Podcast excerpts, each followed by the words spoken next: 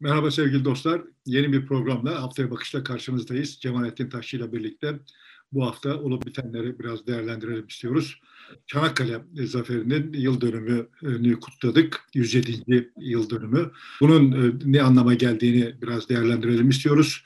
Adeta ikiye bölündüğü gibi kimileri Atatürk üzerinden anlatıyor e, Çanakkale'yi, kimileri de Atatürk'ü hiç dahil etmeksizin anlatıyor. Aslında Çanakkale Zaferi neydi, ne değildi ve bugünkü bize yansıması nasıl diye başlayalım. Peki. Daha mühim meselelerimiz vardı seçim kanunu falan gibi ama bu daha kadim bir meselemiz. Evet. Aslında Çanakkale zaferi sahiden de dünya tarihini değiştiren bir hadise. Çarlık Rusyası'na İngilizlerin yardım etmesi, yardım ulaştırmasına mani olduğu için işte bilahare ihtilalin zemininin hazırlanmasına filan sebep olduğu dolaylı yoldan ve vesaire vesaire tarafı var işin. E, çok eşelenebilir bir tarafı var. Öteki tarafından bakacak olursak İngiliz İmparatorluğu'nun yenilebilir olduğuna dair herhangi bir emare olmayan İngiliz İmparatorluğu'nun muradına eremediği muhtemelen ilk hadise olarak da ciddi bir önem taşıyor. Tarihte işte iki milletin yaratılmasına sebep olan savaş olarak da geçiyor. Türkiye ve Avustralya, yani Türkler ve Avustralyalılar diyelim. İki milletin yaratılmasına sebep olmuş bir hadise olarak da geçiyor. Mühim bir şey yani neresinden baksan çok mühim bir şey. Dünya tarihinde çok önemli bir yeri olan bir hadise. Bu hadisenin normal şartlarda ne e, ne beklenir yani böyle bir hadisenin kahramanı olan bir toplumun bu hadiseyle ilişkisinin nasıl olması gerekir? Bunun çok birleştirici bir şey olması gerekir. Evet. Nispi olarak birleştirici bir şey idi, idi, idi de ama yani siyasal İslam'ın palazlanmaya başlamasıyla birlikte 80'lerle birlikte Çanakkale ciddi e, ölçüde bölücü bir şey. Vasfı da kazanmaya başladı Çanakkale Savaşı. O döneme kadar iyi kötü işte çok da bölücü bir etkisi yok idi. Şöyle bir bölücü etkisi oldu. Yani iki tane Çanakkale anlatısı var. Bunların bir tanesi hani Çanakkale'de neredeyse Mustafa Kemal tek başına savaşmış, İngilizlerin sırtını yere getirmiş gibi bir anlatı var bir tarafında. Yani orada e, ölmüş olan on binlerce insan işte o arkasındaki lojistik vesaire filan falanlar yok sayılarak anlatılan bir hikaye var. bir iki tarafta da hani neredeyse o insanlar komutansız bir biçimde cansiperhane bir mücadele vermişler gibi bir hikaye var. Yani zaten de hani işte aslında savaş nasıl kazanıldı? İşte evliyalar geldiler, İngilizlere göründüler ve işte İngilizler evliyaları görünce eyvah bunlar bizi parçalayacak dediler. Böyle yenildiler gibi bir hikaye var. Yani gerçekten bu böyle Anadolu'da yaygın bir anlatı yani.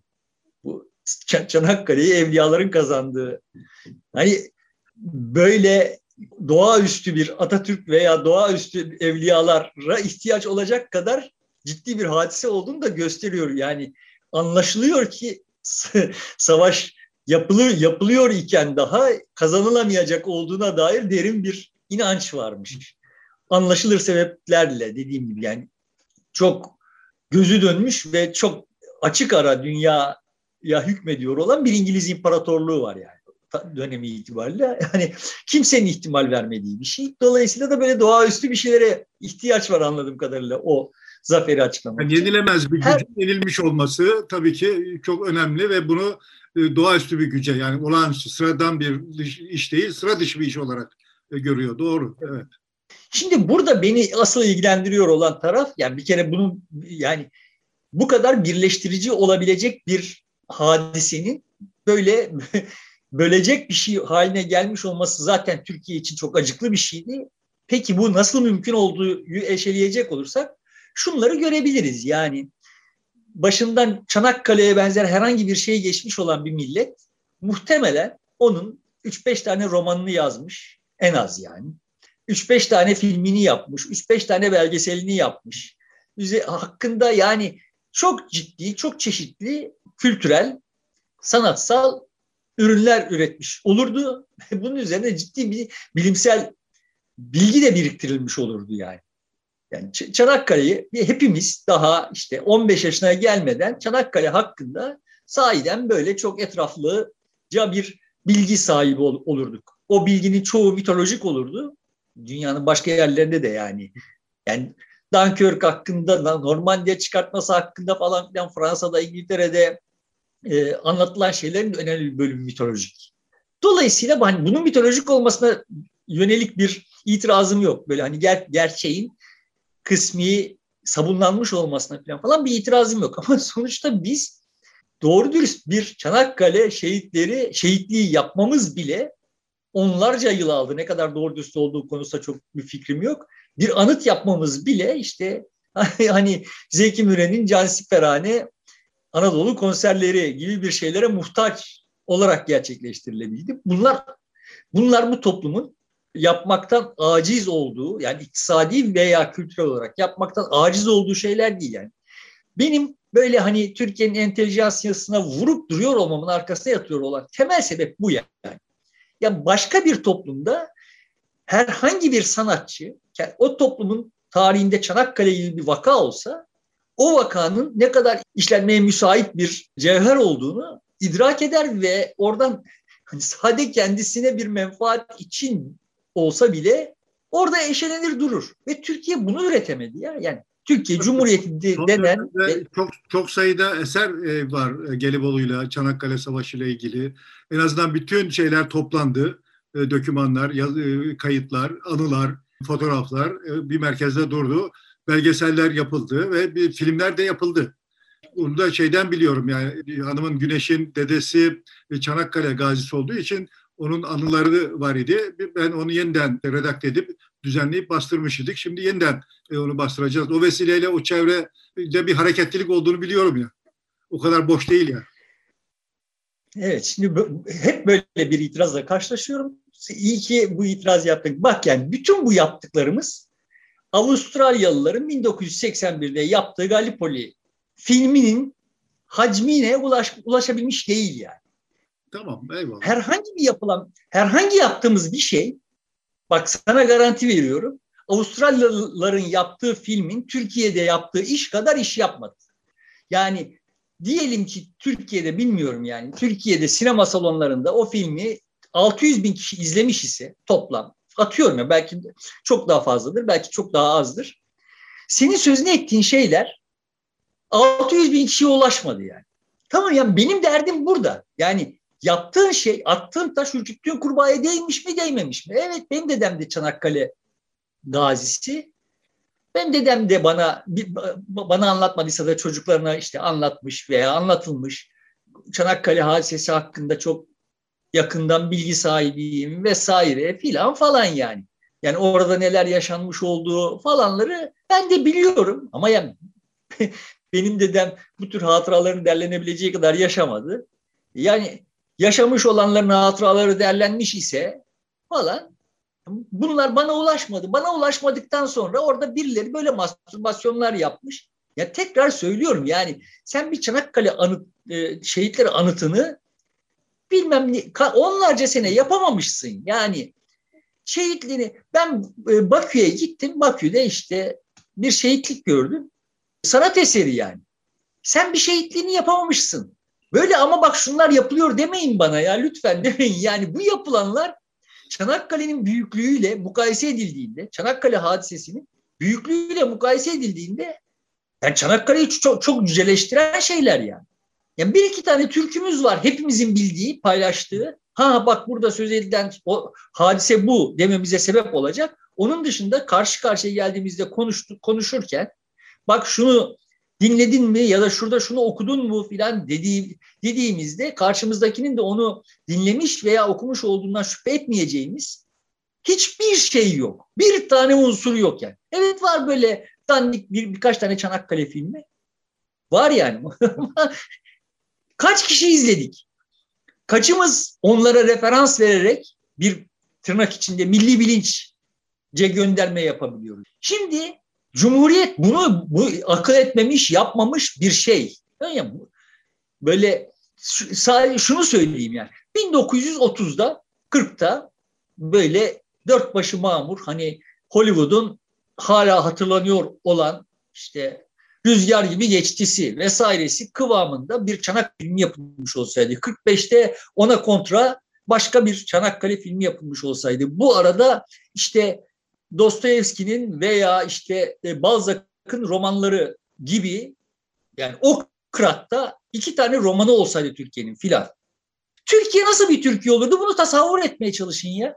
Ya bak Türkiye'nin tamamının okumuş olduğu Türkçe roman yok yani. Türkiye'nin tamam yani tamamı derken kastımı anlatabiliyorum herhalde. Yani nesilleri nesillere bağlayacak ve bir neslin bütün farklı insanlarını birbirine bağlayacak. Yani sen Denizli'de okumuşsun Ankara'ya geldiğinde işte liseden gelmişsin Ankara'da mülkiyeye geldiğinde Erzincan'dan gelmiş bir akranınla konuşurken evet ikinizin de seyrettiğinden emin oldun veya ikinizin de okuduğundan emin oldun. Herhangi bir şey yok Türkiye'nin. Dede Korkut'u yok. Yani Dede Korkut böyle değil. Yunus Emre böyle değil. Hiçbir şey böyle değil Türkiye. Tamam bu bu çok ciddi bir sıkıntı. Çok ciddi bir sıkıntı. Yani bu kadar kolay bölünebiliyor ve ufalanabiliyor olmasının çok temel sebeplerinden bir tanesi bu ve bunu gidermek için, bunu giderebilecek bir şey olarak Çanakkale çok elverişli bir hikaye sunuyor yani. Bunu yapamamışız. Şimdi bana ama bak orada şu film yapıldı ama burada şu çaba yapılıyor dendiği zaman bu şuna benziyor yani. Ama CHP şunu yaptı ya. Yaptı da kardeşim. O yaptığı bir sonuç aldı mı? Almadı. Demek ki yanlış yapmış. Eksik yapmış. Bu toplum Çanakkale üzerinden kendisine anlatılacak bir hikayeyi satın almayacak kadar salak değil. Çünkü Çanakkale'nin kahramanı toplum. Hani şimdi Mora bozgununu anlatırsın satın almaz. Anlarım yani kendi yenilgisi olduğu için satın almaz. Ama İstanbul'un fethi, Çanakkale bunları bunları her halükarda satın alır yani. Kabahat toplumda değil. Bunları bu toplumu yekpare hale getirecek yani yani ortak paydası olan bir haline getirecek e, çabayı harcayabilecek kabiliyet olmayan insanların entelektüel aydın vesaire filan falan postlarında oturmuş olması. Tekrar söylüyorum yani bunların herhangi birisi Çeklerin tarihinde olsa Çekler kendi içlerinden bunun hikayesini yazacak, filmini çekecek insanları çıkarırlar. Türkiye çıkaramamış. Neden çıkaramamış? Çünkü o koltuklara birileri bir yerlerden mezun olmuş olmak, bilmem kimin torunu olmak, bilmem hangi network'ün bir parçası olmak üzerinden oturmuşlar ve işlerini yapmamışlar. Oraya oturabilirsin. Yani sen bilmem hangi paşazade olabilirsin veya Galatasaray Lisesi mezunu olabilirsin. O postlara oturabilirsin. İtirazım yok. Ama işini yap kardeşim. İşini yap ya. Bir tane doğru dürüst ele güne karşı gösterilebilir ve Türkiye'nin tamamının bunu seyretsem diye peşinden sürüklendiği bir Çanakkale filmi yap. Yapmamışsan toplumu suçlama yani. Benim benim bütün derdim gücüm bundan ibaret. Yapmamışsanız bana böyle ama ne sanatçılarımız var ama ne bilmem nelerimiz var falan filan geyikleri anlatmayın. Yok yani. Yapmamışsınız. Çanakkale bunun için bu, bu anlamda benim için en şık göstergelerden bir tanesi. Milli bilinç böyle yaratılır. Öyle yukarıdan aşağıya mekteplerde bilmem neler yaparak veya işte Türk'üm, doğruyum, çalışkanım filan falan diye bağırtarak filan falan yaratılmaz yani. Ama kafanız sadece buna çalışıyor. Sadece buna çalışıyor kafanız. Mektepleri kuracaksınız. Tornadan geçireceksiniz insanları. Kafanız buna çalışıyor ve kafanızın çalışma tarzı seni kastetmiyorum yani. Kafası sadece buna çalışanlar yapılması gerekeni yapmadılar. Sonra da şimdi her zaman olduğu gibi ahaliyi suçlayıp duruyorlar. Ben bunu daha önce misal olarak vermiştim. Çin'de belki 30 farklı ülkenin belediyelerinin heyetleri var. 30'a bilmiyorum yani hani laf olsun diye söylüyorum ama çok sayıda. Faaliyet bittiğinde her ülkenin heyeti çıkıp işte kendi dillerinde bir takım şarkılar söyleyip gösteriler yaptılar. Ya biz de çıkacağız, şarkı söyleyeceğiz. Netice itibariyle bakacak olursan aslında üç aşağı beş yukarı aynı sosyal ideolojik kesimden de geliyoruz yani. Yani heyet Eskişehir'den Çin'e giderken teşkil edilmiş bir heyet. Yani başka başka Türkiye'nin başka yerlerinden gelip de orada Çin'de bir araya gelmiş bir heyet değil yani. Ama ulan hangi türküyü söyleyebiliriz? Hepimizin bildiği türkü ne? Bunu bulamadık. Birbirimize düştük ve orada komik duruma düştük yani.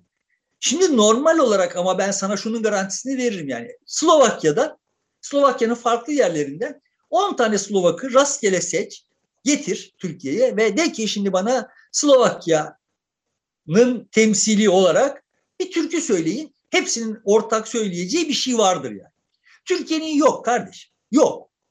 Tamam bu kadar basit bak. Bunu toplumla yani heyetin fazla bir müzik yeteneği yokmuş belli ki. bir iki bir şey Yoktu tabii.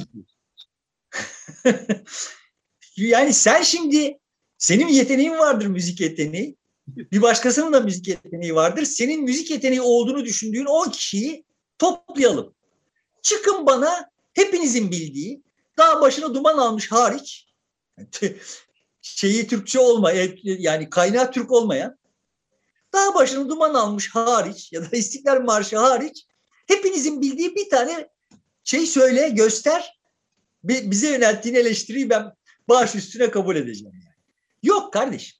Türkiye'nin böyle bir şeyi yok. Bu sadece benim tecrübem değil. Yani ben bunu başkalarından da defaatle dinledim. Çünkü özellikle Orta Asya'da yani bu Orta Asya'daki şeyde anladığım kadarıyla Çin kültürüyle etkileşim içinde oluşmuş bir şey. Anladığım kadarıyla ben bilmiyorum yani Orta Asya'ya gitmedim de ama özellikle Orta Asya'da mesela Azerbaycan'da da bu var. Yani herhangi bir faaliyet sona erdiğinde evet heyetler kendi ülkelerinden ülkelerini temsilen bir şey söylemek zorunda kalıyorlar ve Türkler her seferinde çuvallıyorlar. Sadece biz çuvallamadık yani. Beceriksizlik sadece bizde değil. Dolayısıyla bunların üretilmesini sağlamakla yükümlü olanlar bunu yapamadılar, yapmadılar, umursamadılar bile. Yani Türkiye'de müzik eğitimi, okullardaki müzik eğitimi bu konudaki en büyük fiyaskolardan biridir. Çünkü işte müzik eğitimi dediğin zaman birisi hoca piyanonun başına geçer. Yani önce sana bir mandolin çalmayı öğretmeye çalışırlar, beceremezsin. Yani niye ben mandolin çalmayı öğreneceğim? Yani niye bir enstrüman çalmayı öğreneceğim? Enstrüman çalmayı öğrenmek istiyorsam onu zaten yolu yordamı bulurum ben. Sana ihtiyacım yok. Ya sen bana ortak bir müzik kültürü vereceksin. Ortak müzik kültürü vermeye kalktığı zaman da bana Bach dinletiyor, Mozart dinletiyor adam yani. Çünkü kafası öyle çalışıyor adam. Ya adam beni müzik aracılığıyla medenileştirecek yani. Böyle davrandığın zaman işte bu toplum bu halde bu hale geliyor. Sonra sen bu toplumun bu halinden yola çıkarak toplumu suçlama lüksünü de elinde tutuyorsun. Hem işini yapmamışsın. Sen işini yapmadığın için iş bu duruma gelmiş. Yani tekrar ve son yani kapatmak için söyleyeyim. Hayal et. Sen daha ortaokulda okurken, lisede okurken Türkiye'nin senin akranlarının yüzde sekseninin izlediği e, iki tane en azından, üç tane veya Çanakkale filmi olmuş. En az yüzde seksenin okuduğu iki üç tane Çanakkale romanı olmuş. Erzincan'dan gelenle, Diyarbakır'dan gelenle, e, Mersin'den gelenle, Denizli'den gelen sen, Mülkiye'ye geldiğinizde hepinizin biliyor olduğu böyle üzerine referans verebileceğiniz şöyle iyi kotarılmış filmlerin ve romanların olduğu bir Türkiye tasavvur et. O Türkiye bu Türkiye'den nasıl farklı olurdu onu tasavvur et. Sonra suçluyu bulalım. Benim Çanakkale ile ilgili şikayetim, rahatsızlığım, benim Türkiye ile ilgili rahatsızlığım ve bu aslında tabii bu aslında bu, rahatsız... Çanakkale, bu aslında sadece Çanakkale değil pek çok konuda böyle. Ama Çanakkale daha evet. bir olduğu için onun üzerine bir şeyler yazılması gerekiyordu. Ama zaten birinin üzerine yazılınca diğerleri de otomatikman gelirdi. Birincisi de yapılmamış, hiçbir de yapılmamış dolayısıyla. Evet. Hayır yani en kolayı Çanakkale. Herkesin üzerine mutabık kalabileceği bir hikaye. En kolayı oydu. Yani sen yıllarca Atatürk Çanakkale'nin yegane aktör olarak anlatmışsın. Onun bile filmini yapmamışsın yani. Ya da onun bile romanını yazmamışsın. Tamam yani şimdi hani Öteki tarafı da suçluyorum da. Öteki tarafın entelektüellerin aydınlarında. Sen de buradan Atatürk'e fazla pay biçiyor. Ben de öyle düşünüyorum. Yani bu milli bir şey haline getirilmesi gerekir. Öyle şahsi bir şey haline getirilmemesi gerekir filan. Tamam öyle düşünüyorsan bunun senin bildiğin şekliyle romanını yaz kardeşim. Peki romanını yazmadık ama şimdi köprüsünü yaptık. Oraya geçelim. Evet, filmini yapmadık ama köprüsünü e, yaptık. her bir ayağında ayrı sembolizm var. E, dolayısıyla Çanakkale Savaşı'nda yaşanmış olan pek çok, pek çok unsuru bize hatırlatıyor. Burada devam edelim istersen. Köprü ne anlama geliyor? Muhafazakarların ya da sağcıların Türkiye'de inşaata ve kalkınmaya verdiği önem ile solun, sosyal demokratların daha çok paylaşımcı olan ve bir hizmete itiraz eden bir duruşları üzerinden de istersen değerlendirmiş olalım. Şimdi yapılması gereken filmleri, e, yapılma, yazılması gereken romanları yazmadık. Yapılmaması gereken köprüyü yaptık yani. Sonra da işler niye yolunda gitmiyor olduğu zaman da işte toplumu suçluyoruz. Böyle gidiyoruz yani. Şimdi köprünün yapılmaması gerekiyordu. Neye yaslanarak söylüyorum? Son derece basitleştirerek anlatmaya çalışacağım. Daha önce Osman Gazi Köprüsü yapıldı Türkiye'de. Osman Gazi Köprüsü ne iş yapmış oldu? İstanbul'dan çıktın Antalya'ya veya İzmir'e gideceksin. Ankara'ya gideceksen çok ciddi bir fayda sağlamıyor olduğunu varsayıyorum. Ama İstanbul'dan çıktın Bursa'ya, İzmir'e veya Antalya'ya gideceksin. Senin yolunu kısaltıyor. Hı? Eskişehir yolunu da kısaltıyor. Eskişehir yolunu da kısaltıyor. Tamam peki. Bu e, bu yolu kısalt bu yolun kısaltılmasından menfaati olan insanlar var. Ve bunlar bu yolun kısaltılmasıyla yani nasıl menfaatleri var? Daha az yakıt yakıyorlar ve daha az zaman harcıyorlar. Bu köprüyü kullanmakla. Bunun karşılığı olarak ödemeyi gö- göze aldıkları bir bedel. X lira var. Sen de burayı bu X liraya geçiriyorsun. Toplamda buradan geçen yani piyasanın karar verme tarzını anlatmaya çalışıyorum. Buradan geçenlerin yaptıkları o lira ödemelerle köprünün maliyetini ve bakımını diyelim ki 5 yıl içinde hadi diyelim 10 yıl içinde karşılayabiliyor ise bu akıllıca bir yatırımdır. Çünkü köprünün ekonomik ömrü diyelim ki 60 yılsa işte filan falan yani şimdi bunun için para harcadığın zaman bunun için harcadığın paradan daha çoğunu şu kadar köprünün yaşadığı süre içinde elde edeceksin işte. Böyle bakınca İstanbul'un Boğaziçi birinci köprüsü kendisinin için harcanan parayı, paranın fazlasını misli misli karşıladı filan. Tamam şimdi. Bunun dinamik etkilerini yani o köprü yapılmış olduğu için İstanbul'un deformasyonunu vesaire falan falan bir kenara bırakıyor. En kabaca. Bir şeyi yaparken ya bir iş, iş için kaynak ayırırken yapacağın en basit hesap bunun için ayırdığım kaynak ne kadar zamanda geri dönecek? Nasıl ne kadar zamanda geri döner? Bunu yaptım ve gördün ki evet bu 5 yılda 8 yılda neyse geri dönecek. Tamam bu tırnak içinde feasible, rentable bir şey yani yatırım. Sorun şu senin elinde eğer toplam 1000 lira yatırım kapasitesi var ise ve böyle 30 tane her birisi 700 liralık, 800 liralık, 300 liralık, 500 liralık yatırım opsiyonu var ise ne yapman gerekir?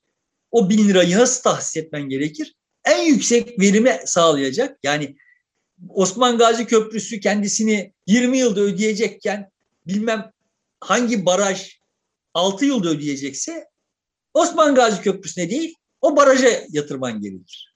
Yani bu kadar basittir yani hesap. Bunun muhasebesi bu kadar basit.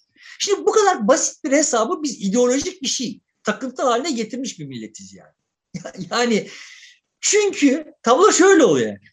Bir şey yapılacak oradan birileri yapılmasın diye bağırıyor. Neden yapılmasın? Ya çünkü Zapın üstünde bile köprü yok. E yok tamam yani zapın üstünde köprü yok da zapın üstünde köprü yapılması da ekonomik değil yani. Şimdi zapın üstünde köprü yok. Yapılması da ekonomik değil. O halde Boğaziçi Köprüsü'nde yapmayalım. Mantığı ile bakıldığında hiçbir şey yapılamıyor yani.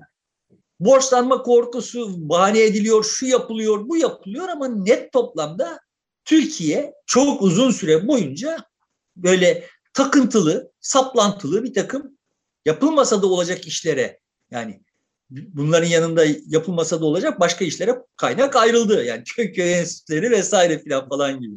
Benim kara deliyim yani. Sonuçta ama mesela Türkiye'nin telekom altyapısı yoktu. Yani işte biz bilmem kaç yaşına gelene kadar evimize telefon bağlatmak imkansıza yakındı Türkiye'de. Çok ciddi torpiller gerekiyordu. Aksi halde ben yetişmeye başladığımda babam benim adıma telefon başvurusu yaptı. 60 yıl, sonrasında gün vermişlerdi. Yani hala elime geçmemiş olacaktı. hala telefonum olmayacak yani. Türkiye'nin sağcılarının sıkıntısı da bu işte yani. Yapın burada birileri her şeye bir ideolojik şey çerçevesinde yapılmasın dedi.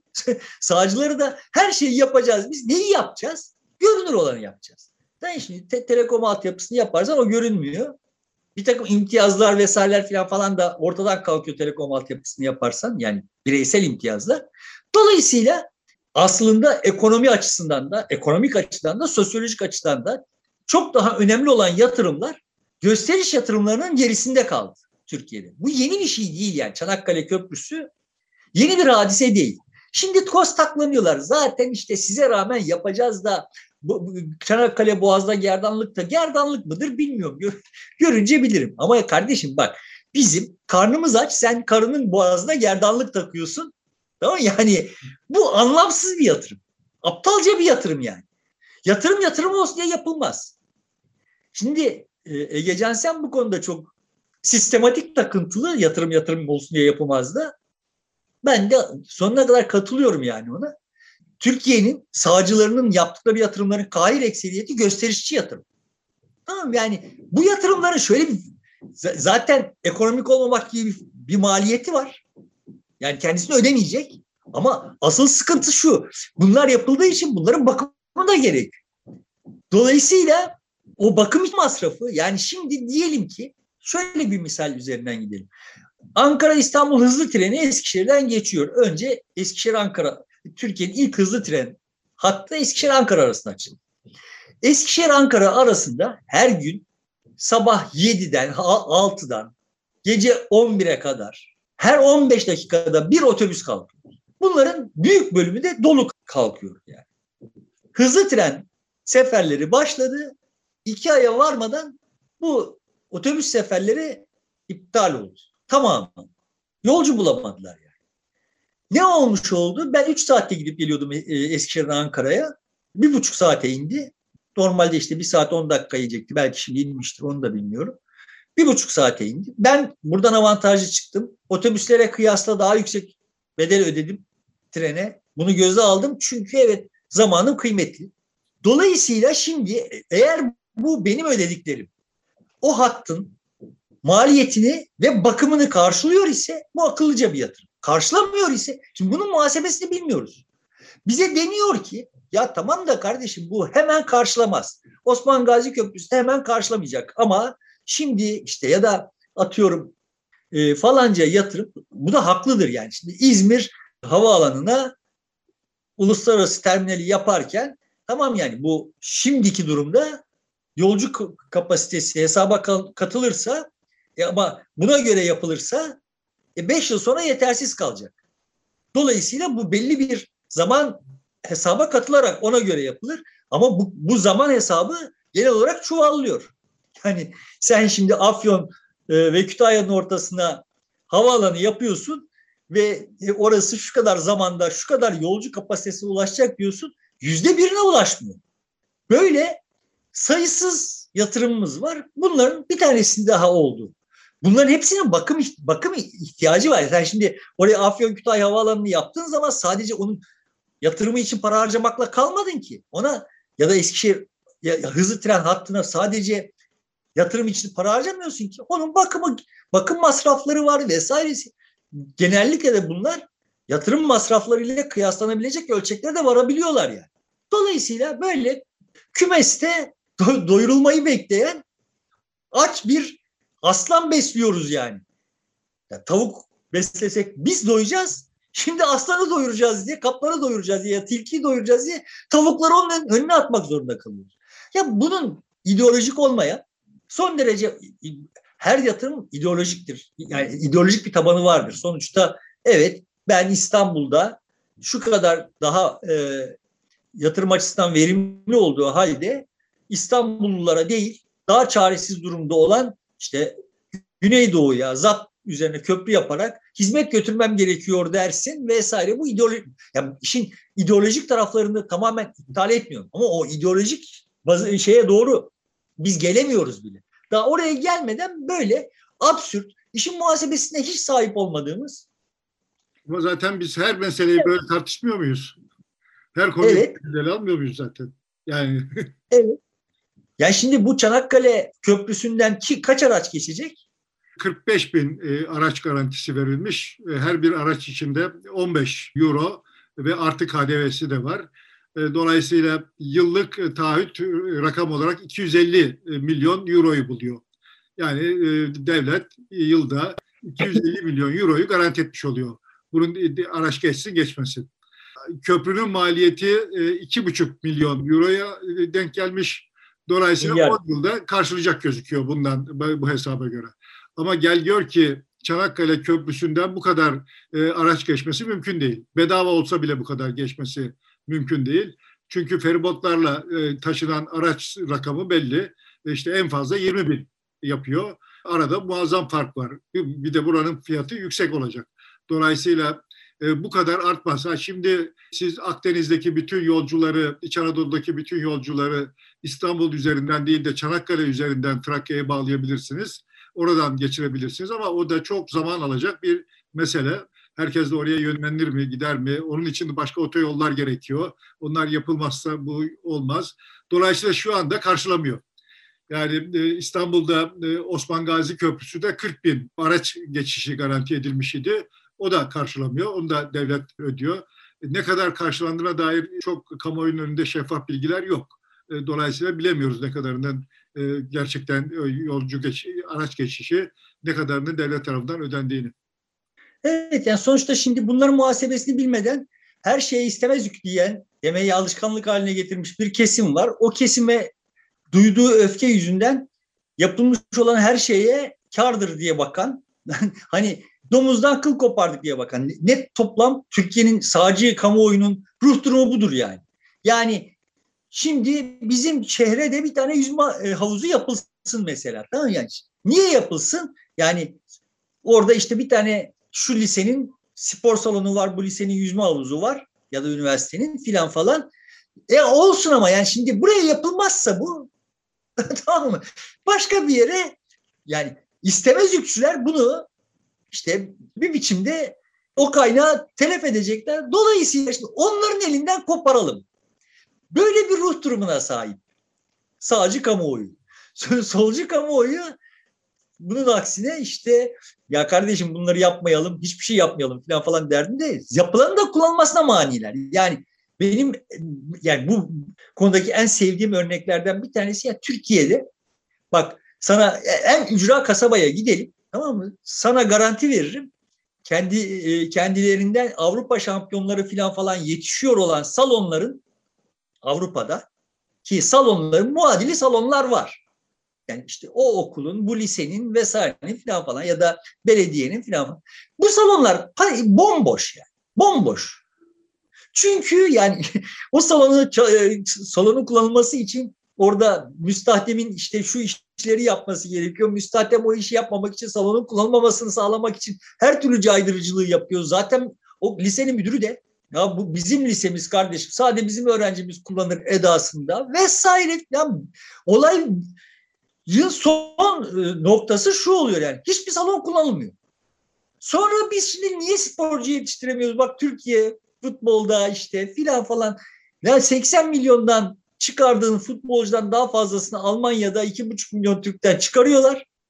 Ya neden? Çünkü yani Almanların senden daha çok salonları şunları sadece Almanların salonları çizelgesi yapılmış neredeyse günde 20 saat çalışıyor. Seninki günde 2 saat çalışıyorsa salon yani öp de başına koy. Ama işte bu durmadan yeni yatırım, yeni yatırım, yeni yatırım böyle işte gösterişçi yatırım yapılıyor. E, bizim oralarda hiç salon yoktu. E, Bayramşit, Hasan Güngör e, dünya şampiyonu olup çıktılar. ya, o ilaveten mümkün yani. ben şunu demeye çalışıyorum. Tabii ki salon olmadan da şampiyon olunabilir yani. Kenyalılar, Habeşler falan da olur. Ama yani sonuçta senin tesis sıkıntın olduğundan olmuyor yani bunlar. Ama bize böyle adam şimdi işte dört başı mamur statlar yaptı. Zeminler rezalet. Yayın ihalesini yapamıyorsun. Futbolcu transfer edebileceğin, edebileceğin şartlar ortadan kalktı vesaire. Futbolcusuz, seyircisiz statlar üzerinden bizim de bir stadımız oldu. Şimdi Eskişehir Spor hızlı bir biçimde 3. lige doğru gidiyor ama muhtemelen Alman ya Bundesliga'da oynayan takımların en az onunun sahip olduğundan daha iyi stada sahip. Ya tablo böyle bir şey yani. Bu dediğim gibi sağcı kamuoyunun kardeşim ne, ne yani Bursa yapılıyor bize yapılmasın mı? Edasından kaynaklanıyor. Herhangi bir muhasebeye onlar da girişmiyorlar. Ötekilerin zaten muhasebe ile işleri yok. Ve böyle bir hengame içinde biz şimdi Çanakkale Köprüsü yapıyoruz. Şimdi senin verdiğin rakamlarla yani diyebilirdik ki biz kardeşim bak bu e, yine Egecan sen demiş anladığım kadarıyla bu işleri zamanda demiş yani. Bak bu İstanbul aşırı büyüyor. Bu da hem İstanbul için hem Türkiye için çok sağlıklı bir durum değil. Siz bu işte Avrupa'dan gelen tır trafiğini Anadolu'ya, İran'a vesaireye aktarmak için İstanbul köprü, Boğaz'ın üstüne köprü yapıp duruyorsunuz. Bunu yapacağınıza köprüyü ve otoyolları Çanakkale üzerinden yapın ve hem İstanbul büyümesi hem orası oranın ekonomisi gelişsin vesaire işte bu akıllıca bir bir yaklaşım yani. Yani yapmayın demiyor. Ama yapacaksanız doğru dürüst hani attığınız taş ürküttüğünüz kurbağaya değsin diyor şimdi. Özel Sorun şu. Bu konu çok tartışılmıştı. Ben de o tartışmalara tanık oldum. Aşağı yukarı bu gerekçeler söylenerek e, gündeme getirilmişti. Şöyle yapalım, böyle yapalım diye. O şartlarda bile çok ekonomik bulunmadı o dönemde. E, kalkışılmamış idi. Hayır. Şimdi ekonomik bulunup da mı yapılıyor? Sadece şimdi daha ucuzladı bunları yapmak. Fon bulmak daha kolay. Çünkü dünyada para arttı. Yani ben, benim hiç şüphem yok. Dünyada para bulmak bu kadar kolay olsaydı Özal da o Çanakkale'nin üzerine şimdi üç tane köprü yapmıştı yani. Evet, Net toplamda şimdi ucuzladı ve evet böyle bir, bir e, strateji mantıklı olabilir. Bununla bu, bu rasyonalize edilebilir. Ekonomik olmasa bile rasyonalize edilebilir. Tamam mı? Mesele şu. Sen şimdi demin saydığın gibi işte Osman Gazi Köprüsü'nü yapmışsın. İstanbul'u ya da yani Avrupa'dan gelen trafiği güneye akıtmak için o Osman Gazi Köprüsü'nü yapmışsın. O otoyolları yapmışsın. Yani İzmir otoyolunu yapmışsın. Oradan o güzergahtan yapmışsın yani. Halbuki şimdi eğer Çanakkale Köprüsü yapılmış Osman Gazi ile Çanakkale Köprüsü yapılmış olsaydı o otoyolda Çanakkale Köprüsü bağlantılı olarak İzmir Antalya gidiyor olsaydı bir mantığı vardı. Yani evet o zaman ama şimdi sen bütün bunları yaptıktan sonra bunu yapınca 40 bine ne dediğin gibi 20 bine bile ulaşamayacaksın. Evet. Mesela aynı şey e, Atatürk Havalimanı kapatıldı, İstanbul Limanı yapıldı. E, o zaman bir yeri kapatıp niye öbür tarafı yapıyorsun? İhtiyaçsa ihtiyaç olan kısmını yap, mevcut olan çalışsın. Şimdi şehir hastanelerinde de aynı şey oluyor. Diğer hastanelerin tamamını kapatıyorsun. Şehir hastanesine işte hasta daha çok gitsin mantığıyla. E, bu da e, orayı canlı ayakta tutabilmek için demek ki yeterince talep yok oraya gidecek. Ama zoraki olarak o talebi oluşturmaya çalışıyorsun. Şimdi Binali Yıldırım İzmir Büyükşehir Belediye Başkan adayı olduğunda, ilk olduğunda bilmem kaç yüz tane ya da belki de yanlış hatırlıyorum. bilmem kaç bin tane vaat vardı. Böyle devasa bir kitapçık halinde. Başlıkları bir, bir kitap tutuyordu yani. Onlardan bir tanesi karşı yakadan işte beri yakaya köprü yapmaktı. ben o zaman idrak etmiştim ki bu AKP cenahı dünyaya şöyle bakıyor yani. Bir suyun kenarına geldi bakıyor karşı taraf görünüyor mu? Görünüyor. Oraya bir köprü yapılması lazım. Ya kardeşim şimdi karşı yakadan e, güzel bahçeye niye köprü yaparsın? Ya karşı yaka dediğin yer kendi kültürü var ve işte kendi ihtiyaçlarını Foça'da karşılıyor. Sayfiye ihtiyaçlarını Foça'da karşılıyor. Kafa çekecekse Foça'ya gidiyor, kafa çekiyor. Beri yakınında kendi kültürü var. İşte bir kesimi Gümüldür'e gidiyor, bir kısmı Çeşme'ye gidiyor. Şimdi sen bunu bağladın ve buradakiler de Foça'ya gidebildiler, buradakiler de Çeşme'ye gidebildiler. Ne olmuş oldu? Yani buradan biz ne kazanmış olduk? Sonuçta bu iki tarafın arasında herhangi bir trafik yok. Bir trafik ihtiyacı yok. Ama yani bir, su varsa ve karşısı görünüyorsa üstüne bir şey yapılması gerekiyor. Mesele bu değil. Mesele e, biliyoruz ki aslında orada bir talep karşılamak, şurada işte bir olayı medenileştirmek ve veya işte yatırım yapmak değil. Mesele bizim elimizde e, eğer çalışmazsa aç kalacak bir inşaat sektörü var. Ekonomimizin çok ağır bir yükünü taşıyan kolonlardan en başına gelen inşaat ona iş icat etmek durumundayız. İşi bu hale getirdikten sonra artık tabii ki yani oraya tünel, buraya köprü filan falan böyle gidiyor Türkiye yani. Evet.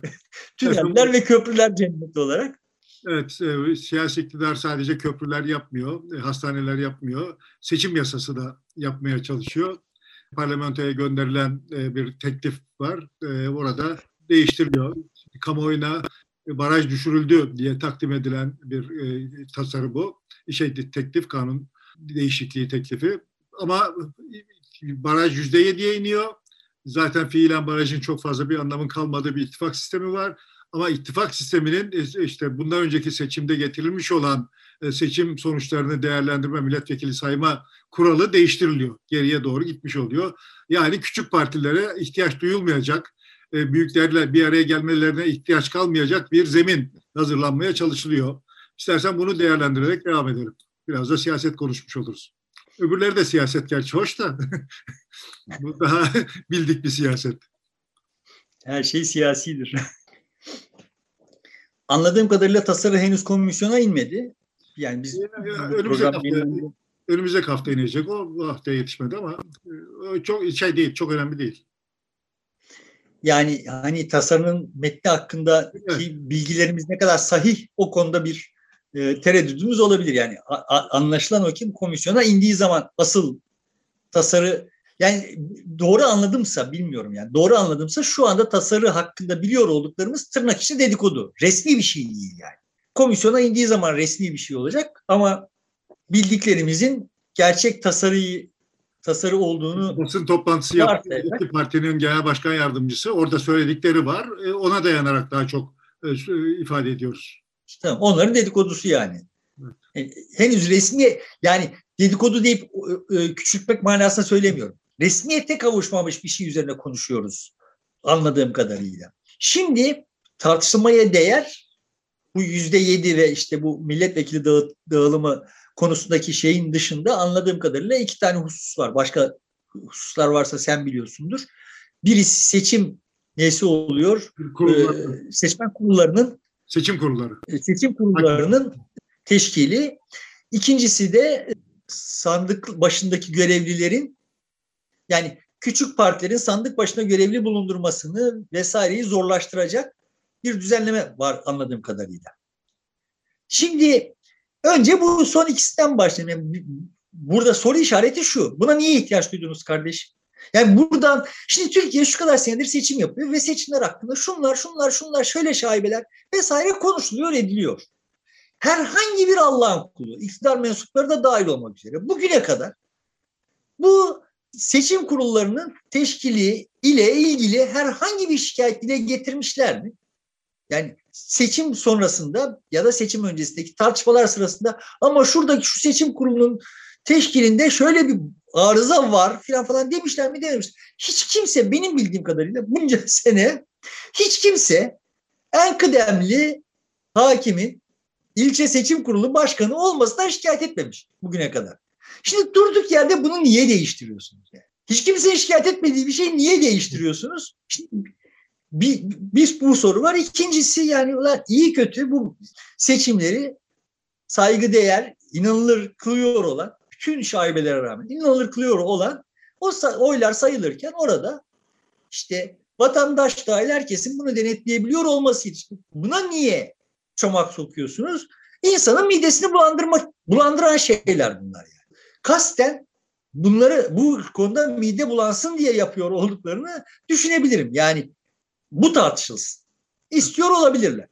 Çünkü benim benim şahsi yorumum bu tamamen spekülatif yani. Bu iki parti oturdu ve işte kendilerini kurtaracak bir seçim kanunu tasarısı hazırlıyor dedikodusu bilmem kaç zaman önce çıktı. O gün bugündür bu böyle sakız gibi çiğneniyor. Anlaşılan o ki ben benim hissiyatım o ki bu şimdiki hissiyatım değil. Bundan 7-8 ay önce hissettim ki bunlar hiçbir konuda dişe dokunur. Konuların hiçbirisinde anlaşamadılar. Ama şimdi biz anlaşamadık kardeşim deyip ortaya çıkmaları da imkansız. Dolayısıyla ortaya bir şey getirmeleri gerekiyor. Yani bir kanun tasarısı getirmeleri gerekiyor. Bu kanun tasarısı yani işte ilk de ortaya e, yem olarak atılan seçim barajıydı ve işte yüzde yediydi. Dediğin gibi mevcut sistemde seçim barajının hiçbir manası yok. Yani Demokrat Parti yüzde bir öyle seçim barajını geçiyor. Sonuçta mevcut sistemde kaldığın sürece şeyi değiştirmediği sürece Demokrat Parti yüzde birle seçim barajını geçebiliyor ise seçim barajı denen şeyin bir manası kalmıyor. Dolayısıyla da zaten buradan yola çıkarak bunlar dişe dokunur. Bir şey üzerinde mutabık kalamadılar. Muhtemelen sahiden de oturdular masa başına diye düşünüyorum. İki tarafında kendince olması gerektiği, olmazsa olmazı var idi, kırmızı çizgileri var idi. Hiçbir konuda anlaşamadılar.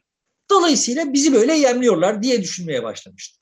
Gelen milletvekili paylaşımı düzenlemesi çok net bir biçimde eskiye dönüş. Yani bu son yap, yaptıkları işten bir adım geriye dönüş. Yani klasik bildiğimiz eski sisteme dönüş. Herhangi bir orada da yeni bir şey yok. Anlaşılan şey şöyle bir şey görünen tablo. Yani biz uyanıklık edip bir ittifak kanunu çıkaracağız. Nasıl olsa AKP ile MHP bir ittifak kurabilir. Ama karşıdakiler kuramaz. Aha bu ittifak kanunundan istifade karşı tarafı ketenpereye getirip voleyi vuracağız diye bir iş yaptılar.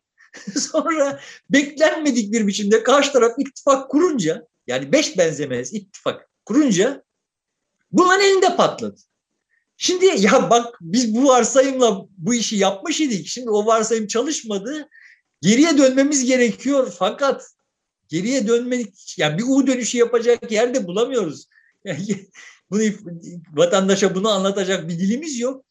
Dolayısıyla şimdi biz iki ayrı parti olarak seçime girdiğimizde sonuçta zaten de e, bunun şartları da zaman içinde oluştu. Yani ne olmuş oldu? Şimdi yoğun bir biçimde tartışılan AKP'den MHP'ye kanama vardı.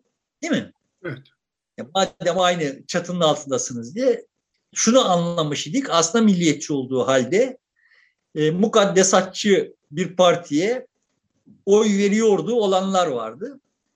Bunlar aynı çatının altına gelince onlar milliyetçilere döndüler ama MHP'de merkez sağ ve işte e, şeye doğru kanamaya başlayınca şimdi tablo şöyle oldu. Ya bizim bir arada olmamız, aynı çatının altında olmamız ikimizin de aleyhine. Dolayısıyla biz şimdi ayrı ayrı yapalım bu hikayeyi. MHP'nin milliyetçiliğinden, aşırı milliyetçiliğinden rahatsız olan ve işte bu yüzden ittifaktan uzaklaşıyor olan mütedeyyinler AKP'ye oy versinler. Ka- kaçmasınlar yani. MHP'den MHP'yi görüp de kaçanlar kaçmasın. Öteki tarafta da AKP'yi görüp onların aşırı dinciliğinden ürküp de kaçanlar kaçmasın MHP'ye gitsinler. Ama biz sonuçta işte bu kanamayı böyle durdurabiliriz. Biz ayrıldığımız zaman ayrı ayrı olduğumuz zaman, bölündüğümüz zaman yani eski halimize rücu ettiğimiz zaman gücümüzü tahkim edebiliriz. Ama karşıdakiler ayrılırlarsa güçleri tahkim edemezler. Yani ittifak Onları... kurmamış mı olacaklar? Cumhur İttifakı e, iki ayrı parti olarak mı seçime girmiş olacak? Ben yani o hesabın şöyle yapılacağını düşünüyorum. Eğer MHP yüzde yediyi geçebileceğini görürse iki ayrı parti olarak. Çünkü bir arada girmelerinin bir manası kalmadı. Barajı geçmek konusunda bir faydası yok. Yani şöyle bir durum yok yani. İttifakın artık oyları sayesinde MHP'nin çıkaramayacağı bir milletvekili çıkarma şansı yok yeni düzenlemeyi. Dolayısıyla şimdi niye ittifak haline girelim? Tamam mı? Dolayısıyla ayrı ayrı gireriz ve demiş oluruz ki hani vatandaşa kardeşim bak biz MHP'yiz. Milliyetçiysen bize oy vereceksin. AKP'nin suçunu bize yıkamaz. Öteki de demiş olacak ki kardeşim biz mukaddesatçıyız. Hani milliyetçilerin günahını bize yıkamazsın. Bu çalışır mı? Normal şartlarda çalışır.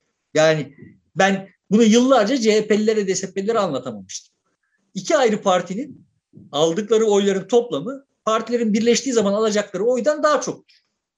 Çünkü her durumda şöyle bir seçmen vardır yani. Ecevit'ten rahatsızdır.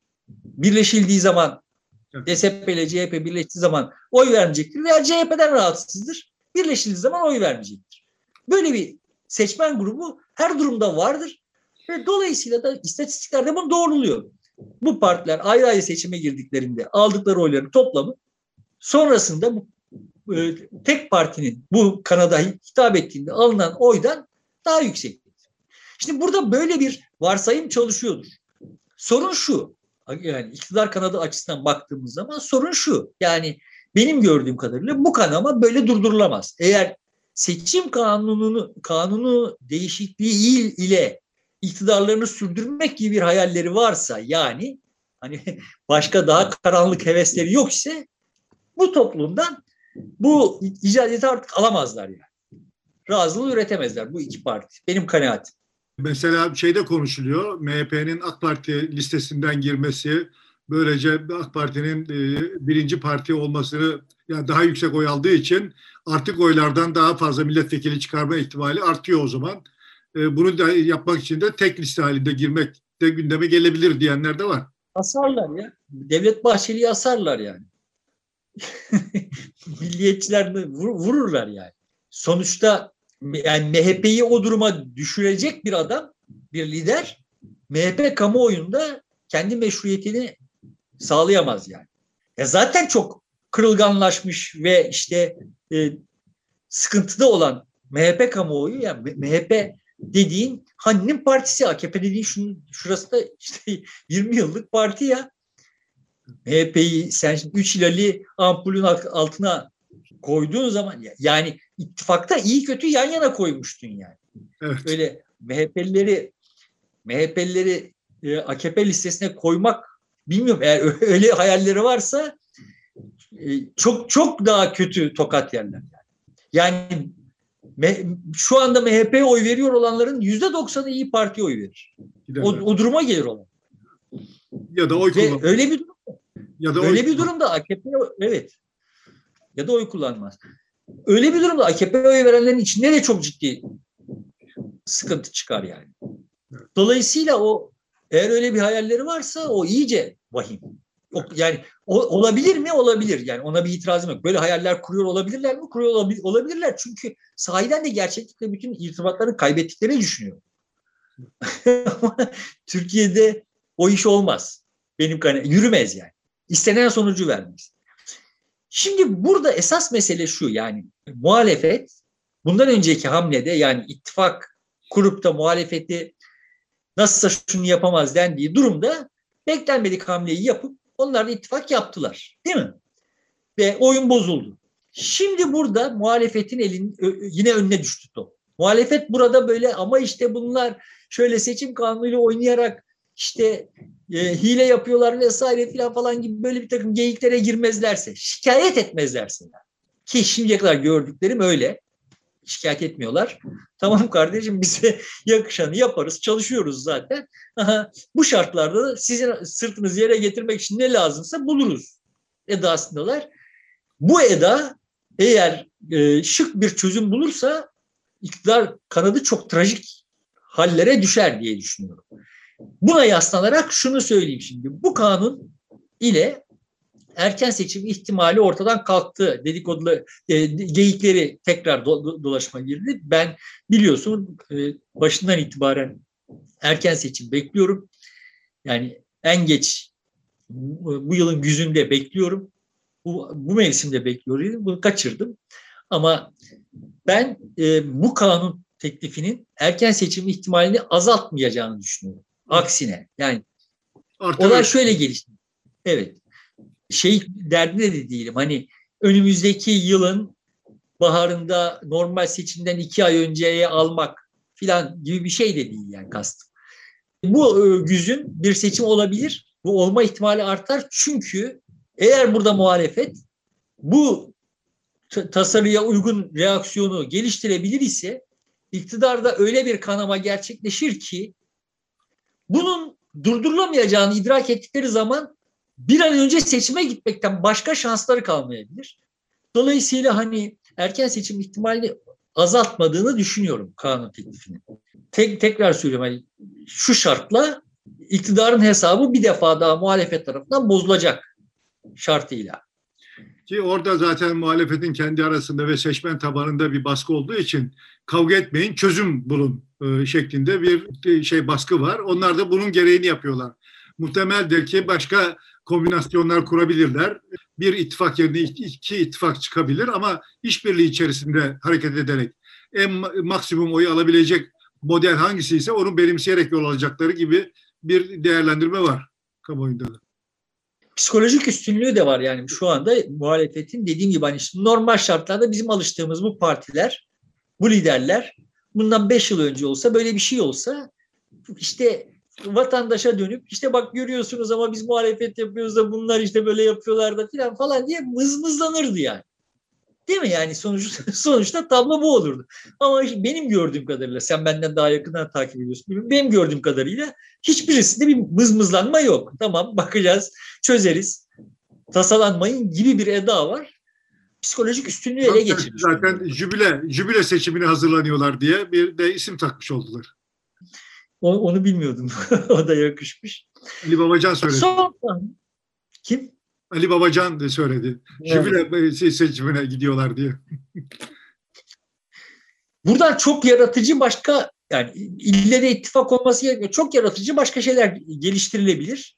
Hani şimdi böyle ilk akla gelen efendime söyleyeyim işte bütün bunların hepsinin CHP listesinden girmesi falan falan gibi şeyler çok doğru çözüm olmayabilir. Ama senin demin işaret ettiğin gibi yani diğer küçük partilerin tamamı İyi Parti listesinden seçime girebilirler. Bunu yani araştırma sonuçları eğer böyle gelmeye devam ederse bunu içe, içlerine sindirebilirler.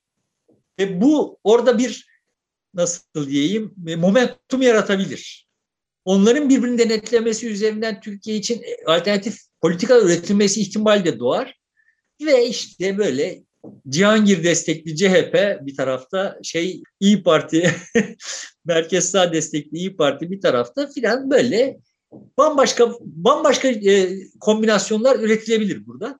Peki üreyebilir. HDP ile CHP de yan yana gelebilirler. işbirliği yapabilirler. Yani teorik olarak yapabilirler. Bu e, benim bildiğim Türkiye'ye satılabilir. Ben bu, bu konuda bir şeyim yok. Ama CHP yönetimi bunu yapabilecek kıvraklığa sahip mi dersen ben öyle görmüyorum. Yani kendi tabanlarından tabanlarında tahmin ettikleri kadar bir hassasiyet yok ama onların onlar kendi tahminlerine göre davranıyor oldukları için yani muhafazakarlar hakkında da e, doğru bir malumat sahibi değiller. Kendi tabanları hakkında da doğru bir malumat sahibi değiller diye bakıyorum. Onların varsayımlarından bildiğim kadarıyla da buna cesaret edecek olurlarsa bunu yapma tarzları o kadar ürkek ve korkak olur ki ellerine bulaştırabilirler. Yani çok da hoş olmayabilir. Beklendiği gibi bir pozitif etki yerine negatif bir etki yapabilir. Yani ama dediğim gibi bütün bunlar şimdiki durumda. Kademe kademe burada şimdi bu psikoloji, muhalefetin bu psikolojisi ve bu, bu tasarıyla iktidarın psikolojisi hakkında bir şey, bir malumat edinmiş olduk. O psikolojiye baktığımız zaman momentumun muhalefetin lehine olduğunu bariz bir biçimde görüyoruz yani. İstersen burada bitirelim. Söyleyeceğin son şey varsa değerlendirme onu alıp artık Putin politikaya girmemiş olduk bu sefer. Peki. Sen bilirsin. Patron sensin yani. Estağfurullah. Peki sevgili dostlar burada bitiriyoruz. Haftaya yeniden görüşmek üzere. Çarşamba günü beraber olacağız. Hoşçakalın.